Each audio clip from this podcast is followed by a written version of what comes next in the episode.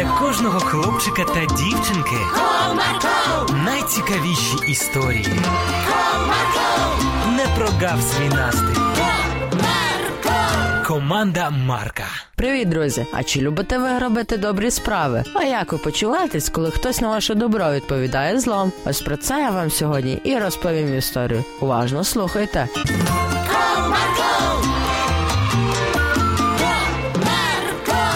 Одного чудового дня діти були в школі, і тут на перерві Аліса вирішила поділитися цукерками з однокласницями. Катруся, тримай цукерочку. Дякую, ти така добра. Не кожен ділиться смаколиками. Будь ласка, мені в радість приємно робити гарні справи. Даринко, тримай цукерку. Ой, Алісо, дякую за смаколики. Приємно здивувалася Даринка та взяла цукерочку у Аліси. Як приємно чимось ділитися, всі такі вдячні. Промовила дівчинка та пішла до своєї парти, щоб підготуватися до наступного уроку. На своєму шляху вона побачила свого однокласника, який стояв та чомусь сумував. Назарчик, тримай цукерку. Промовила дівчинка до нього та простягнула руку, в якій лежала цукерка. Нічого мені не потрібно, сама їж її. Грубо відповів хлопець та відштовхнув бідолашну Алісу. От так і намагайся робити добро. Алісо, що трапилося? Ти чому плачеш? Назарчик дуже грубо відповів мені: я більше не буду ні з ким ділитися. Люди такі погані. Алісо, не можна так.